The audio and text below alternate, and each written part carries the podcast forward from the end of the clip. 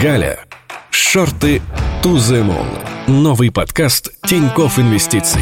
Ну что, друзья, Новый год-то настал. Всем привет, всем привет, всем привет. Здравствуйте. Это Подкаст. Галя. Шорты. To the moon. Именно. И вот мы врываемся в этот Новый год.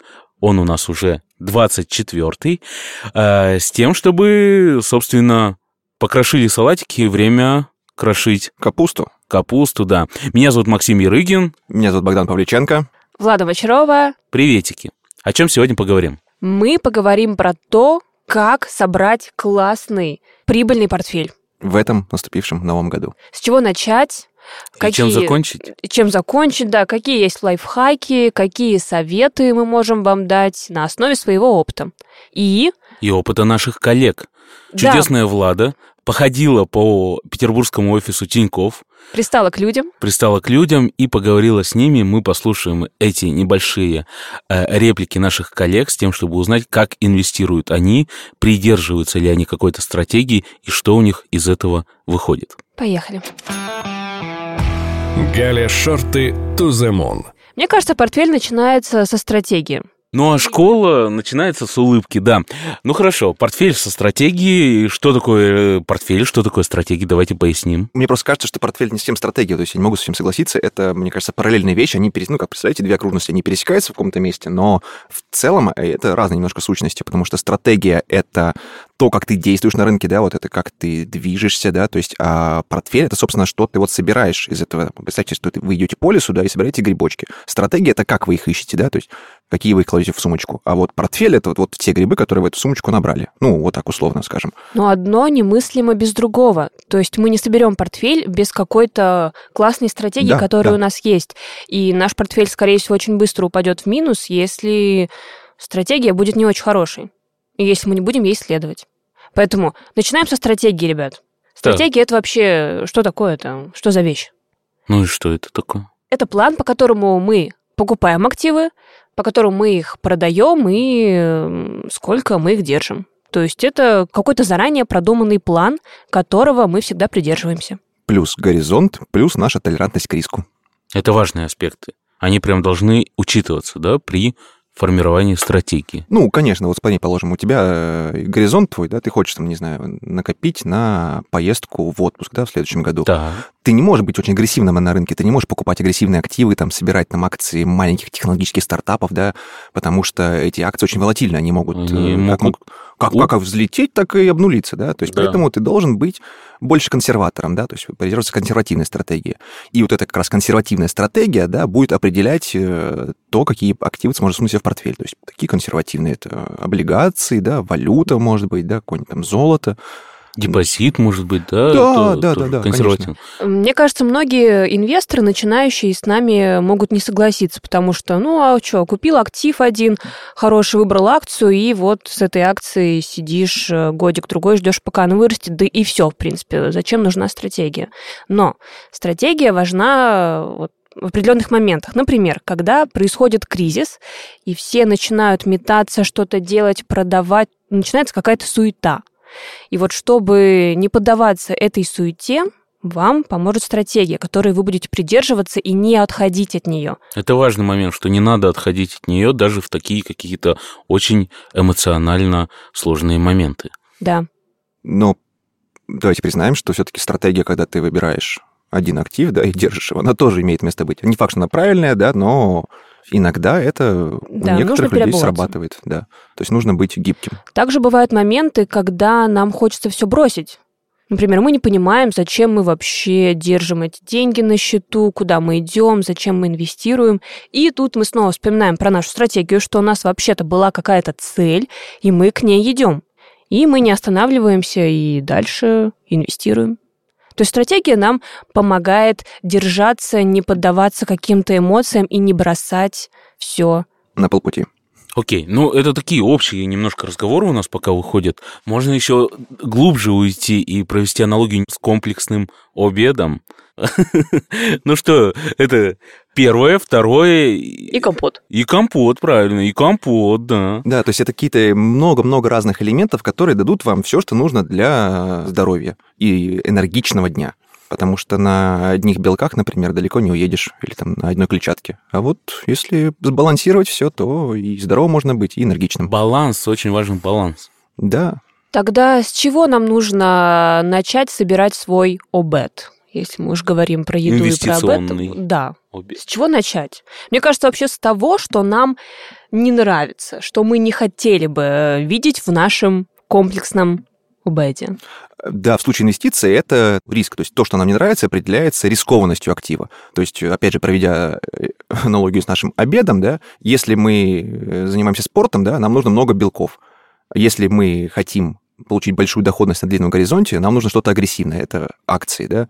Если же мы, наоборот, хотим очень сбалансированное, здоровое питание, которое там будет, то нам нужно и консервативные активы включить, и э, агрессивные, и какие-то вот такие умеренно защитные истории.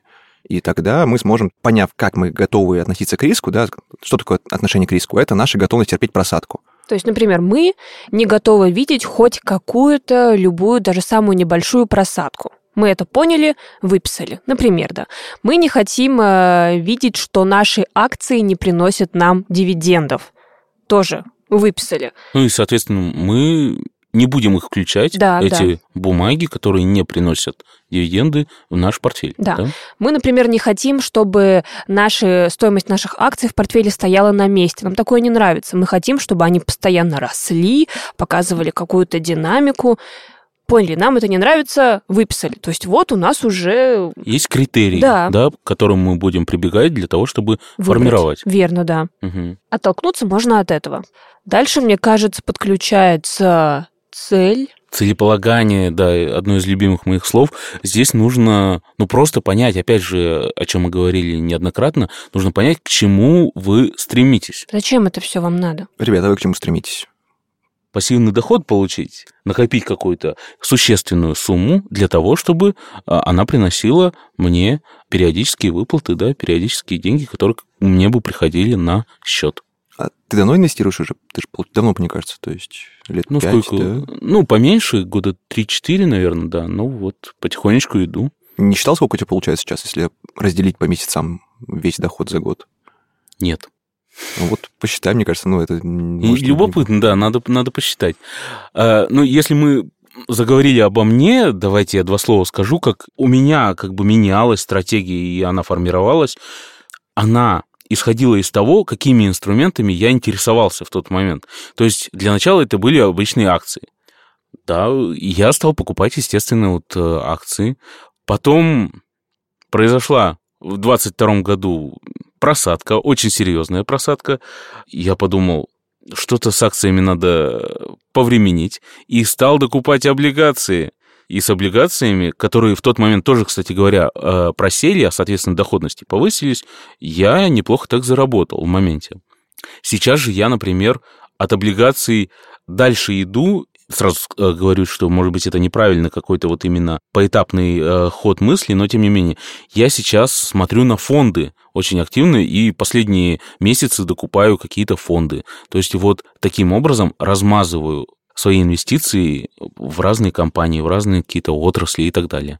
Вот у меня какой-то такой был путь, и он, не знаю, насколько он типичный, нетипичный, вот такой, какой был. Ну, по сути, ты постоянно изучаешь новую информацию, да, и твой портфель пополняется по мере того, как ты становишься знаком с каким-то инструментом, да, и Да, Так, мне, да. мне просто проще как-то изучать именно на, на практике. Ну, то есть вот я посмотрел, как работают э, акции, э, погрустил, потом в облигациях, вроде мне, облигации мне нравятся в целом, но тоже надо разбираться в них, понимать все. Вот теперь фонды, вот в них разбираюсь. Ну, судя по всему, ты такой консервативный инвестор, да? Вот ты путем проб и ошибок понял, что тебе больше, ну, ближе какая-то консервативно умеренная стратегия, да, и, соответственно, консервативно умеренный такой портфель с небольшой долей рисковых инструментов акций, да, и который делает ставку на облигации и фонды. Мгм, да, да, пожалуй, так. То есть вот вам первый пример э, цели. Пассивный доход, например. Да, да, отли- отличный вариант. Это, это, мне кажется, очень близка многим эта такая цель. Да. Кто откажется от пассивного дохода? Вот, ну, Я. покажите мне этого. Да? И Сейчас я, наверное, не, не коплю на пассивный доход. Мне больше нравится какое-то единовременное удовольствие, когда мне приходит какая-то сумма, я ее всю трачу и инвестирую дальше. То есть мне прикольно получить прибыль, всю ее потратить и снова пойти в путь. То есть я не коплю, не, не держу бумаги, я просто заработала, продала. Заработала, продала. Нет цели, есть путь, да, вот как, да, это, как инвестиционный мне просто нравится, нравятся деньги, и нравится их тратить. То есть э, это совсем другая стратегия и, соответственно, другой выбор активов. Ну, это, кстати, прикольный момент, да, что тебе тяжело, наверное, сфокусироваться на далекой цели, да, там какой-то, и ты подпитываешь свою мотивацию маленькими небольшими шажками, да, то есть как Да. называется, как модное слово, декомпозиция, да, когда у тебя, Поделен путь на... да, на маленькие э, такие понятные итерации. Ну, То есть, если бы я просто сидела и деньги бы как будто мне ни капли не приходили бы вот какими-то огромными такими кусками, я бы, наверное, бросила бы это все, потому что я бы не понимала, а зачем, а где моя польза, где моя прибыль. Я не могу ждать 20 лет, э, чтобы получить эту прибыль. Мне нужно сейчас. Моя прибыль. Да, мои денежки. Так, Богдан, а ты, наверное, Давай, да, совмещаешь подходы. Э, Нет, честно говоря, я скорее вот мой, ну, мне долгое время был более близок э, твой подход, да, потому что я понимал среднюю доходность рынка, среднюю доходность там рынка облигаций, да, акций дивидендные, и то есть я понимал, что, ну, пассивный доход, он не светит мне там ни в этом году, ни в следующем, там, ни через пять лет, условно. Поэтому у меня была супер агрессивная стратегия, супер высокая концентрация капитала в отдельных акциях, да, которые я там долго выбирал там бессонными ночами. И э, в этом году она дала свои какие-то плоды, да, то есть мне прям вот э, я смог накопить на крупную покупку, что мои акции, там, мои идеи выстрелили, я вывел там весь э, капитал, всю прибыль, да, а изначальный капитал оставил на счете, то есть всю прибыль потратил, да, и теперь я смотрю на облигации тоже. Теперь мне вот это интересно становится. Во, начнешь тоже еще глубже изучать этот момент. Ну да, и просто я сейчас не вижу каких-то супер перспективных идей, да, вот краткосрочных, да, то есть там на год, на два я пока таких идей, честно говоря, не вижу. Они наверняка есть, да, просто, ну... Замещайки. Да, я вот поэтому смотрю на облигации, рынок облигаций. Мне нравится, что у меня это вот мой капитал, да, то есть какой-то такой. Его можно припарковать, да. Плюс-минус свои вот такие вот краткосрочные цели, вот и они выполнены. Я, наверное, еще добавлю одну мысль про цель. В общем, считается, чем э, ближе ваша цель, тем консервативнее должны быть активы в вашем портфеле так как у актива будет меньше времени, чтобы восстановиться в цене, если он упадет. То есть, если ваша цель накопить на отпуск через год, то включать туда только рисковые какие-нибудь акции небольших компаний, скорее всего, будет не очень правильно, потому что акции могут упасть в цене, не восстановятся, и никакого отпуска у вас не случится. То есть, э, чем короче цель, тем консервативнее бумаги. Чем длиннее, например, там 20 лет, вы копите себе на пенсию, тем больше можно добавить себе акций в портфель. Потому что, если что, они смогут э, вырасти в цене, восстановиться, и все у вас будет хорошо. А вот такой вопрос к вам. Вот вы портфель свой, да, вот неважно, консервативный, там, э, агрессивный, а вы осматриваете все свои активы как свой портфель. То есть, ну, например, у вас есть квартира, есть какая-то кубышка там из валюты, да, есть подушка безопасности там на банковском вкладе или там Нет. под матрасом. Нет? Я четко делю инвестиции и сбережения. То есть сбережения то, что отдельно, то, что я не трогаю, квартира, депозиты, это вообще другое. Инвестиции – это то, где я могу поразвлекаться, потестить себя, потестить рынок. То есть все в одно, я в одну корзину не спихиваю. Еще важный вопрос вдогонку. А ты можешь вот сейчас мгновенно оценить стоимость всех своих активов? Просто сложить все. Ну, вот ты знаешь эту сумму? Да, у тебя в голове идет калькулятор каждый день, тикает? нет. Ну, вот ты сейчас спросил, я подумала об этом, а так нет. Ну, подумала, и вот ну, в моменте можешь сделать, да? Да. Нужно там посчитать. Там Ну, то есть посидеть. там считать что, стоимость квартиры, депозит, я сейчас каждый день вижу, сколько у меня там капает процентов. А ты, Макс, как к этому относишься? Ну, я скорее да, я считаю, что все имущество, все мои активы, я их каким-то образом в общем вижу, да. И я понимаю, что, например, если я там продам квартиру, да, я использую эти деньги для инвестиций, например. И это как бы вот такие взаимо э, совмещающие Сосуды. сосуды, да, как это называется. Вот. Э, И я вот на вскидку так у меня есть какое-то понимание, да, сколько... У меня было больше времени посчитать, чем у Влады, да. А, но я как-то понимаю, сколько примерно у меня денег есть, говорить об этом не буду, ха-ха. А ты это к чему вообще, Богдан? Э, Я к тому, что есть, э, ну, обычно в инвестиционной сфере, да, когда вот есть какие-то обучающие материалы, книги, да, рассматриваются исключительно вот только э, активы на брокерском счету, да, там сколько у вас там акций, облигаций, там вот, ну, циферка отображается, портфель, да, и все. Мне кажется, это не совсем э, адекватный подход, потому что, как Макс правильно сказал, это взаимосообщающиеся сосуды, да, ну, с разной ликвидностью, да, но смысл в том, что, если что, они могут в друг друга перетечь. Если там потребуются деньги там в, в жизни, да, то есть можно часть акций продать, облигации, и наоборот. Если есть хорошие возможности на рынке акций, можно продать что-нибудь из имущества или достать какую-то там сумму из кубышки своей, да, и засунуть в подешевевшие Не могу акции. согласиться. Не Обра- можешь? Да, ну как бы обратно, когда инвестиции перетекают в жизнь, я за. Но когда сбережения перетекают в инвестиции, я против. Ты боишься чего-то, явно у тебя здесь барьер какой-то, да?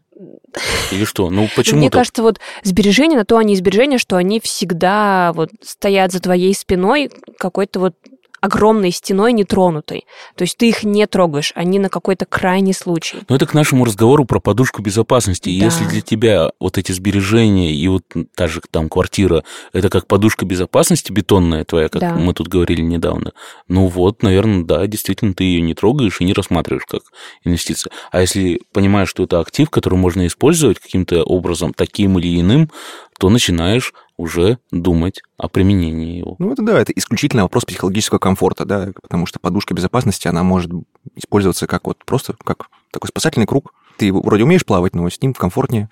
Мне некомфортно.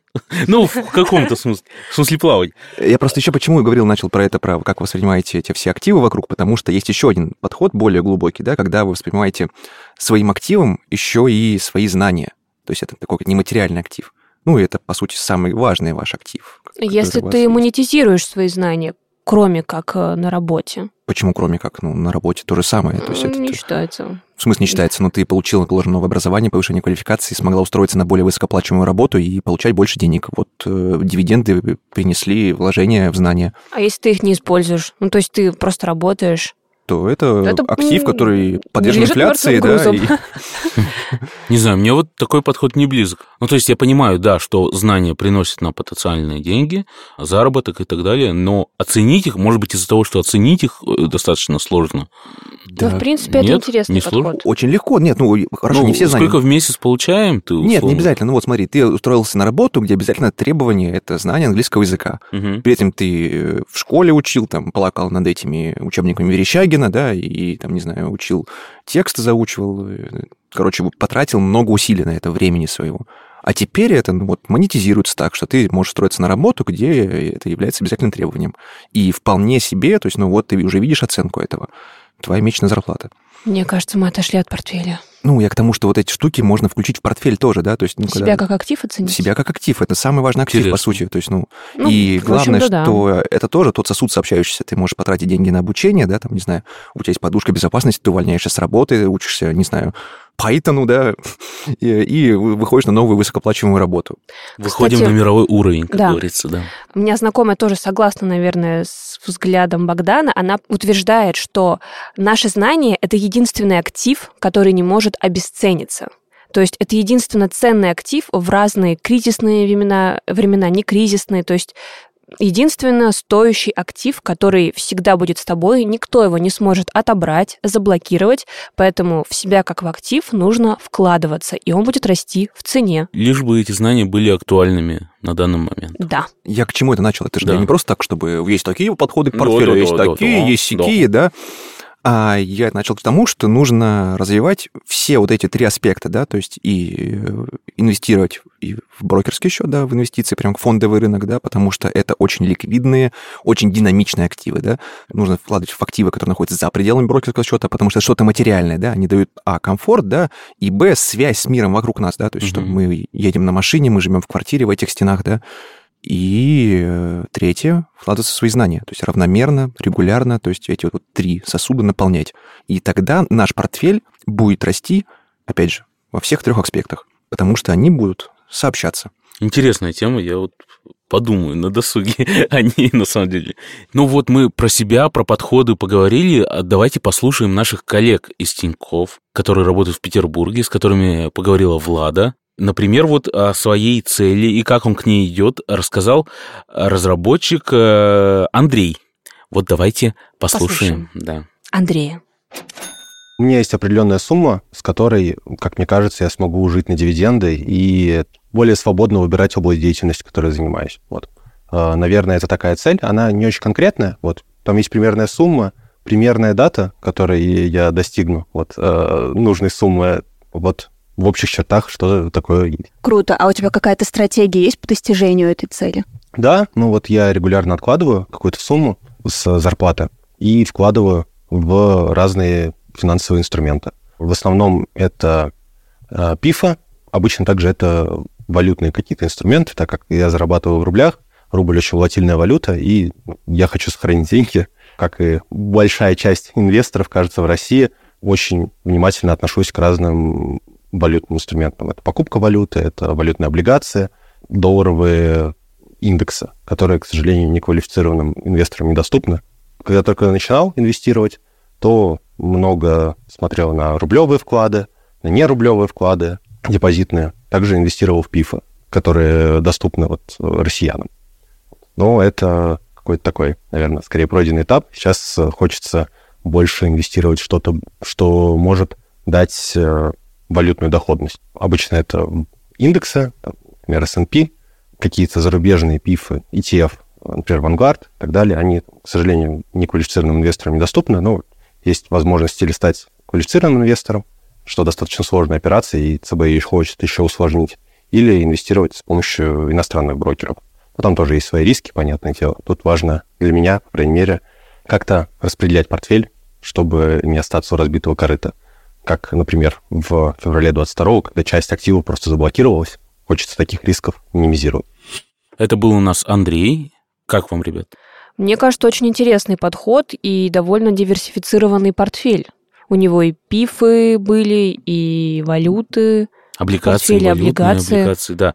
Ну вот он такой, э, наверное, чем-то схожий с моим подходом, да, вот он откладывает на что-то будущее и таким образом подбирает себе инструменты под свою задачу. Ну и хорошая мысль, грамотная, что нужно диверсифицировать валютные риски, поскольку, да, зарплата приходит в одной валюте, да, товаров потребляем много импортных, да, любой человек в нашей стране потребляет много импортных товаров.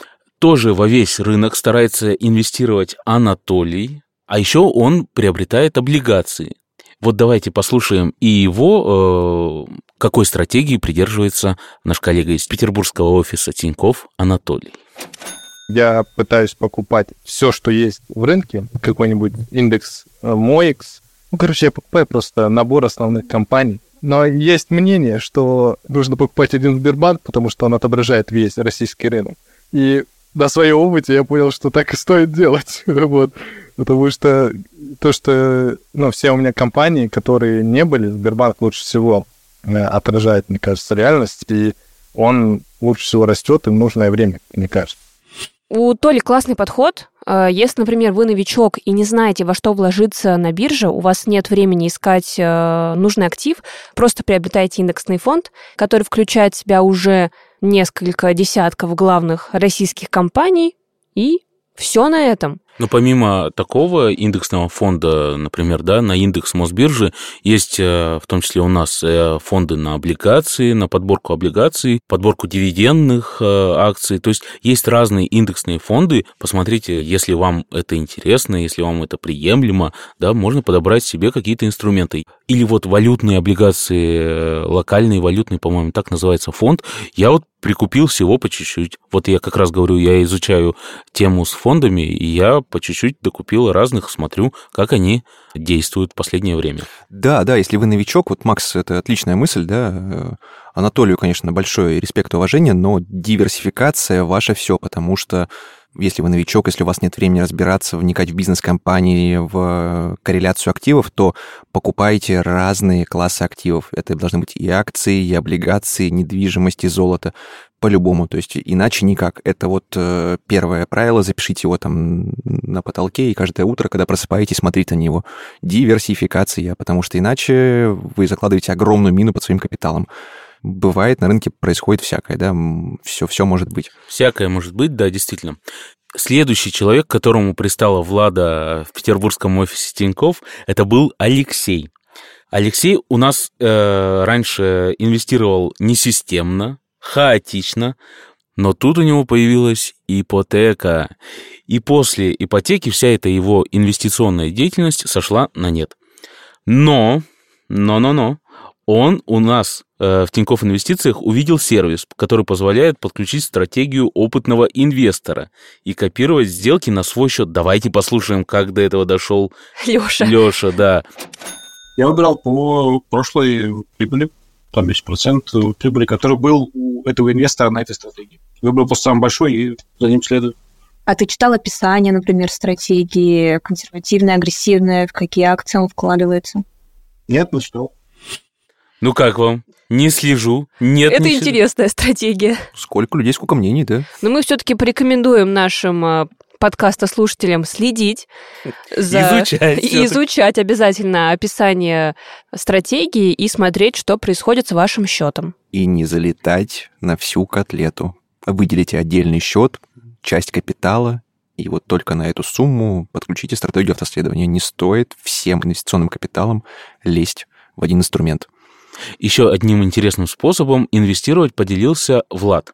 Он рассказал о том, как он покупает бумаги и формирует портфель. Вот давайте его тоже послушаем. по большей части смотрю на какую-то отчетность, на фундаментальный анализ, какие-то новости, но техническим, наверное, тоже пользуюсь, то есть стараюсь покупать на просадках, смотрю там пробои каких-то уровней, тоже стараюсь в такие моменты заходить, стараюсь не заходить, когда акция уже там длительное время растет. Для меня это, наверное, довольно рисково. То есть раньше, наверное, я был более агрессивным инвестором, сейчас больше стараюсь в долгосрок инвестировать и более консервативно, наверное, все-таки. Ну, именно в разрезе акций, то есть облигаций у меня нет совсем. Фьючерсами тоже не торгую. Это достаточно такой классический подход, да, как это совмещение теханализа и фундаментального анализа, но Фундатех такой. Да, фунда, да, да, да, хоро- хорошее слово, да. Но сказать что-то конкретное без результатов сделки торговли нельзя, потому что это может как работать, так и не работать. Ну, например, вот из-за того, что он говорил, что он старается не покупать нам растущие активы. А есть абсолютно противоположный подход, факторное инвестирование, да, когда ты покупаешь на основе какого-то одного фактора. Ну, это очень, там, простите за автовтологию, но так и есть. Есть фактор, положим, что акция в прошлом квартале, там, в прошлое полугодие, в прошлом году э, выросла там, больше всего на рынке Мгм. отбираешь 5 таких акций и покупаешь только их с той надеждой, что она сохранит моментум, то есть такую инерцию роста. Но это же не обязательно так произойдет. Не обязательно, но ты полагаешься на это. То есть ты тестируешь весь рынок, весь массив данных, что у тебя есть по рынку акций, да, Мгм. и смотришь, работает, не работает. Работает ли это на компаниях большой капитализации, малой капитализации, средней. И покупаешь только то, что выросло сильнее всего. В общем, без какого-то математического подхода, который позволит оценить, что в большинстве случаев вот этот паттерн, да, вот этот пробой уровня, да, он работает на подобных акциях. Нельзя к этому подходить. Также нельзя к этому подходить там, без какой-то системы риск-менеджмента, да, которая тоже будет э, контролировать. Ну, в общем, сложная такая тема. Здесь надо прям углубиться, чтобы э, инвестировать по каким-то вот паттернам, да, по каким-то таким Я историям. думаю, да, что это отдельный какой-то выпуск, отдельный, там, не знаю, пласт знаний, да, и э, который требует там очень большого погружения, потому что, да, это краткосрочный активный э, трейдинг, пусть он даже частично основан на фундаментальных показателях, да, когда там у компании есть какая-то недооцененность по мультипликаторам, и ты видишь по теханализу, она готовится там к росту. Все равно, да, то есть нельзя сказать, хорошо или плохо без какого-то результата сделок, без бэктеста, без всего. Вот, но как раз альтернатива является долгосрочное инвестирование, которое не требует много времени, да, просто э, выбираешь активы, можно даже там ориентироваться на паттерны теханализа, просто там более большой таймфрейм взять и э, набирать в портфель такие бумаги вот В общем, если вы хотите быть... э, Как обла- Влад. Как Влад, а также как Богдан, и вот оперировать такими умными словами, как таймфрейм. Читайте курс э, по теханализу в Академии инвестиций. Но мы еще не заканчиваем, и давайте еще послушаем Олю. Она работает в разработке страхования, и вот э, тоже интересные моменты она какие-то проговорила. Раньше она покупала акции, фонды, валюту, а вот в каком соотношении все это происходило, и сейчас уже в последнее время происходит, давайте мы и узнаем. А Если говорить, э, какое соотношение было раньше, то, скорее всего, примерно 70% моего портфеля составляли акции, и остальной процент — это были вклады, покупка валюты. Если говорить про сегодня, то я не покупаю акции, я пока что просто наблюдаю за тем, что происходит и как все будет развиваться дальше. Я, наверное, больше начала вкладываться в валюту и открывать вклады рублевые в Тинькофф. Ну, Правильно, рублевые вклады Тинькофф самые лучшие. Открываем. Так, а ты считаешь себя агрессивным э, инвестором, может быть, умеренным или консервативным? Ты говоришь, что у тебя преобладают вклады, но в то же время процентовка соотношений, э, процентовка акций в твоем портфеле довольно высокая. Но я не считаю себя агрессивным инвестором, потому что я, как раньше, так и сейчас, я не сижу на бирже целый день, не наблюдаю за скачком акций, не наблюдаю за этой свечой. Поэтому я покупала всегда те компании, в которые я действительно верю. Я верю, что они будут расти, и э, доходность также будет расти. Поэтому сейчас, э, наверное, процентов 60 моего портфеля составляют акции, и 40 процентов это вклады и валюта. Так, Оля у нас поделилась вот таким интересным моментом, да, соотношением, какие проценты у нее э, в каких активах, там, в акциях, в аппликациях, всем таком. Есть же вообще базовые какие-то истории, сколько должно быть в акциях, в облигациях, ну, опять же, разные подходы существуют. Расскажите о них. Ну, мы говорим, наверное, про модельные портфели, да, ну, модельные в смысле, что это такая вот, э, как бы, Ориентир, да? Да, ориентир-модель. Это, представьте, вот такую шкалу, да, где в левой части будет 100% облигаций, в правой части 100% акций. Соответственно, левая – это 100% консервативный, в правой – 100% агрессивный. И дальше вот смещаю эту шкалу, будет различные комбинации этих двух активов. Да, там 80% облигаций, 20 акций, это тоже относится к консервативной части. Угу. 60% облигаций, 40% акций, это консервативно умеренный, да, ну, скорее, умеренный уже даже, да, 50 на 50, соответственно, и вот дальше двигаемся к акциям, да. Это уже высокорисковый, да, скорее больше, больше риска. Да, да. Вот. И вот как раз-таки взаимосвязь здесь от уровня риска, который человек может взять на себя. Да, риск что такое? Это посадка допустимая. Есть даже вот по этим модельным портфелям, да, э, средняя годовая доходность на протяжении там истори- долгого исторического промежутка, да, и, э, соответственно, максимальная просадка. И очень интересно, да, если, положим, у тебя 100% акций, да, то максимальная просадка колоссальная, она превышает 50%. Но добавляя немножко облигаций, ты не так уж сильно уменьшаешь свою доходность, но при этом значительно сокращаешь просадку максимальную. Это теория, да, то есть исключительно теория. Но, как мы видим, практика может быть абсолютно разной, да, вот сколько мы людей послушали, у всех свои какие-то особенности. Да, вот, ну, у Оли потрясающий фундаментальный такой подход, что она свой капитал, да, четко делит по процентам, да, и понимает, какая доля находится где. И э, у нее, в принципе, достаточно агрессивный портфель, но при этом с хорошей такой консервативной частью, которая позволит ей и закупиться в случае просадки, да, и там, не знаю, и сохранять стабильность и какой-то денежный поток в случае какой-то турбулентности на рынке акций. Поэтому вот э, очень хороший ориентир, да, то есть по процентному соотношению, да и по инструментам тоже.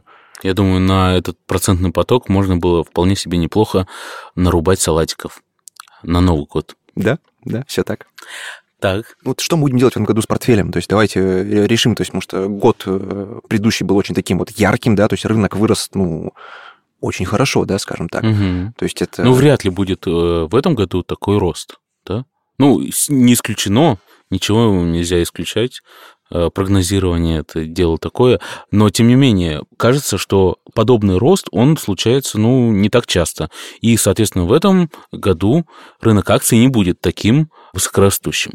Ну, от текущих уровней, скажем так, то есть, ну, потому что сейчас, да, если статус-кво сохранится, да, то есть та ситуация на рынке, то риск премия, то есть она небольшая, то есть нужно что-то, чтобы произошло, либо какие-то риски снялись, да, с рынка, либо чтобы рынок сначала немножко, скажем так, охладился, а потом уже вновь, да, с новым импульсом, с новыми какими-то триггерами перешел в фазу роста. Ну хорошо, что делать-то будем мы? Ну... Ну, я вот фонды буду прикупать. Я сейчас фокусируюсь на облигациях, мне нравится эта идея, то есть и облигации, и точечные облигации истории в акциях. Вот, вот у меня так, извини. Да, у тебя а точечные акции. Да, М. потому что есть истории на рынке, которые могут э, Ещё- мне нравиться, да. Ну, условно, у меня есть портфель, да, в портфеле лежит Сургутнефтегаз привилегированные акции, да, то есть они занимают сейчас хорошую долю портфеля, я чуть сокращу за счет наращивания других активов, но, ну, и перевода кэш в эти активы, в облигации в первую очередь, да, но Сургутнефтегаз трогать не буду, потому что это моя дойная корова уже много лет. Она Вот я тоже их не трогаю, да. Они как лежат, так лежат. Влада, А я буду делать то, что делала. ноготочки, Реснички. А еще? А еще, наверное, я планирую закупиться облигациями, чтобы надолго зафиксировать хорошую доходность. Ты смотришь на долгосрочные облигации или ну, как, какой у тебя ну, ориентир по... На три годика максимум. То есть среднесрочные? Дальше, да, дальше мне угу. как-то странно на 10 лет их держать, потому что я их не продаю обычно, я их держу до конца. Ну, есть интересная такая история, тоже я пока сам в это не залетел, но есть э, интересная статистика, что в среднем высокая ставка держится год-полтора в России, да, потом экономика начинает, э, скажем так, чахнуть, да, и Центробанк начинает понижение ставки. В этот момент, как мы знаем, растут в цене облигации, а, соответственно, длинные облигации растут в цене сильнее остальных. Поэтому... Доходность по ним, соответственно, падает. Ну, если они да, в цене растут. Доходность падает, но если они уже у вас в портфеле, вы ставку зафиксировали, то вы получаете и эту высокую ставку, и, соответственно, рост тела. Это я и хочу провернуть в этом году, в новом. Вот узнаем, как у тебя да. это все будет. Давайте какую-нибудь рубрику советов, короткую. Какие советы мы для себя вывели из прошлого года? Ладно, давайте я начну. Ставить стоп-заявки. Обязательно, всегда, абсолютно всегда, когда покупаю бумагу, ставить лимитные заявки. Потому что я забываю это делать и пропускаю этот э, момент повышения цены. Ни в коем случае не повторяйте моих ошибок. Ставьте обязательно лимитные заявки. Take profit, стоп-лимит, стоп-маркет, э, чтобы не пропустить момента у нас с Богданом явно есть что тебе ответить на это. Не ставить? Я хочу услышать как бы резюме от Богдана, но скажу свое. А, как бы под итогом всего нашего сказано. Я раньше ставил, вот какой-то был период, я опять же изучал эту тему. А, лимитные эти заявки, что вот достигает э, цена какого-то актива там вверх или вниз уходит. И я столько раз э, грустил от того, что мог бы чуть дальше поставить эту заявку. Чуть Именно, выше. да, чуть выше. И что, хоп, и у меня уже все продано. А вот, вот следующий мой совет себе это не смотреть на стоимость бумаги после ее продажи. Ну, чтобы не расстраиваться. Ну, Итак, Богдан сейчас вынесет нам Я, по-моему, рассказывал уже эту штуку, да, то есть ну, я, я расскажу личную историю. В прошлом году у меня акция, ну, то есть суммарная прибыль по одной позиции составила 1000%. И как раз этот мой момент успеха, да, успешного успеха. Если бы я ставил прям реальные заявки на эту акцию, то я бы ее продал, потому что в какой-то момент она, убыток по позиции составлял 50%. То есть э, это очень волатильная бумага. И поэтому, когда я покупаю бумаги, я ставлю там э, именно вот реальные вот э, заявки отложенные, ставлю только тогда, когда я занимаюсь трейдингом или чем-то, ну, не очень долгосрочным. Как только переходит в разряд среднесрок и долгосрок, эти отметки я выставляю только у себя в голове. То есть я понимаю, что я позицию продам при просадке там 15%, да, 20, 30, ну, в зависимости от ликвидности бумаги, ее волатильности. Если же я вижу, что это там история, то есть, ну, она супер фундаментально недооцененная, да, у нее супер большой потенциал, но компания маленькая, она может там, не знаю, как сложиться, так и разложиться, то есть, ну, как было с той компанией, да, то я понимаю, что буду сидеть в ней. Э, что бы ни случилось. Ну да, чуть ли не до... Ну, ладно, что бы ни случилось, не знаю, когда-нибудь продам, да, то есть, но Короче, есть бумаги, в которых нужно быть готовым к огромным просадкам, и более того, отложенные заявки опасны тем, что рынок волатильный, да, могут вынести легко, особенно если там, ну, отложенная заявка стоит э, там 5%, 10%, да, от текущей цены. Какие еще мы сделали выводы из предыдущего года, да, и на чем мы будем опираться в следующем? Если ты новичок и только начинаешь свой путь в инвестициях, наверное, не стоит распыляться на несколько бумаг, стоит купить одну-две и вот наблюдать чисто за ними. Не стоит сразу воображать себя миллиардером этого мира. И Это твой, да, вывод да, такой? Да. А я бы тебе посоветовал на том этапе купить, конечно, фонды, потому что у тебя сразу же в этих э, бумагах будет заложена диверсификация. А я с тобой не согласна. Мне кажется, новичку важен опыт, а ты лишаешь его этого опыта. Что там фонд? Там ведь ничего не понятно, ничего не видно, что внутри происходит. Там уже 40 акций тебе, и ты не понимаешь, а что с компанией, чего, как. А новичку же важно что? Понять, что там с отчетностью, что там с советом директоров, что там говорят инвесторы другие. Не, если человек готов в это все погрузиться, да, Но, мне кажется, на первом этапе можно прям закопаться в этом. Поэтому новичку важно не понять, что советом директоров, а не потерять деньги. То есть это же можно совместить, да, то есть как бы и фонд купить, да, и там и пару фондов, и одну-две акции, да, чтобы как раз посмотреть, как портфель ведет себя. Влада правильно говорит, что это очень важный момент обучения. Ну да, и как и я, в общем, вот тоже о, о чем я говорил, что я прошел несколько этапов. Я на каждом инструменте э, изучал какие-то особенности. Да, да, я согласен отчасти. Но в итоге-то я к чему пришел? Что я пифы сейчас буду скупать и покупать. Может быть, через полгода я их не буду уже и буду продавать. Но пока я вот так вот смотрю. И это, кстати, мой вывод минувшего года. Поаплодируем Максу. Как ты любишь аплаусы. Ну вот что, есть... Да, у меня есть небольшой вывод. Я просто вот сейчас подумал, да, что это был год с точки зрения инвестиций у меня самый удачный по сравнению с предыдущими годами. Поаплодируем и... Богдану! Нет, нет, и э, что к этому привело? Вот самое главное, я подумал, в чем причина этого, да? А главная причина в том, что я перестал жадничать я стал довольствоваться тем, что есть. Я когда заработал денег, да, я сказал, все, стоп, хватит, я останавливаю суперактивную торговлю, перехожу там к маленькому позиционному трейдингу с супер жесткой системой риск-менеджмента, просто ради там какого-то удовольствия. И действительно, то есть я вот и заработал и сначала, получается, летом, да, то есть я зафиксировал все позиции, вышел почти из всего рынка, да, После этого я в акции не залетал, кроме каких-то супер старых позиций, типа Сургутнефтегаза, Полюс золота, да, ну, что такого, да, что в портфеле было давно уже. И просто остановился, наблюдал за рынком, да, иногда там торговал фьючерсы, и даже в этих фьючерсах я такой, я не жадничаю, там, 500 рублей заработал сегодня, отлично. Схожу в магазинчик, куплю что-нибудь вкусненького. То есть вот, короче, меньше жадности, и все будет хорошо с вами. Окей, okay, мы, э, как правило, же под конец рассказываем о том, что стоит почитать. У меня в какой-то веке есть э, своя рекомендация. Поаплодируем. Поаплодируем. Ну, Макс. Но итоге года заслужит аплодисментов. Это... Книга у него появилась, да, давай.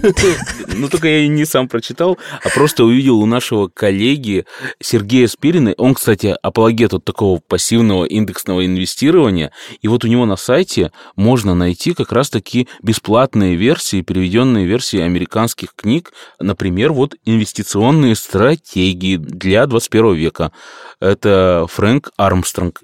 Думаю, что вполне себе под нашу тему подходит эта книга, ее можно изучить. А еще вот у Сергея Спирина можно найти э, разные другие книги и подборки книг. И там Уильям Бернштайн «Разумное распределение активов» тоже под нашу тему можно изучить и эту книжку. Наверняка Богдан читал ее. Нет. Нет, я ее не читал, но я читал мне отзывы, что это очень хорошая, качественная литература как раз по эту тему. То есть, но я тоже могу посоветовать одну книжку для тех людей, которые в свой портфель собирают в основном из отдельных акций, да, которым интересен выбор отдельных бумаг. Есть книга Джима Коллинза «От хорошего к великому». Эта книга не столько про инвестиции, сколько про бизнес, да, но эта книга, она показывает, какие критерии присущи бизнесу, который может вырасти в десятки, в сотни, а то и в тысячи раз. То есть отбирается из всего американского рынка выборка компаний, да, которые показали самый э, высокий рост как бизнеса, так и акций. И э, пытается команда исследователей, аналитиков найти что-то общее между этими компаниями. Очень интересно, если хотите найти что-то вот подобное, что сможет стать, как, не знаю, как золотой антилопой вашего портфеля. А я посоветую курс из Академии инвестиций. Какой же? А это, разумеется, как выбрать стратегию инвестирования и еще один курс «Как собрать портфель». Курсы легкие, простые, для новичков, помогут вам выбрать стратегию и собрать портфель. Знаешь, кому мы не аплодировали сегодня? Кому? Поаплодируем Владе! Именно она писала этот курс в том числе. Ну что, друзья, давайте закругляться. У нас такой очень насыщенный выпуск вышел. Читайте все то, что мы насоветовали. Явно в этом году у вас должно быть время, чтобы это все изучить. Меня зовут Максим Ярыгин. Меня зовут Богдан Павличенко. А меня Влада Мочарова. Всем пока, друзья. И низкой корреляции активов в портфеле вам. Удачного начала года. Пока-пока. Пока. Галя. Шорты moon. Новый подкаст Тинькофф Инвестиций.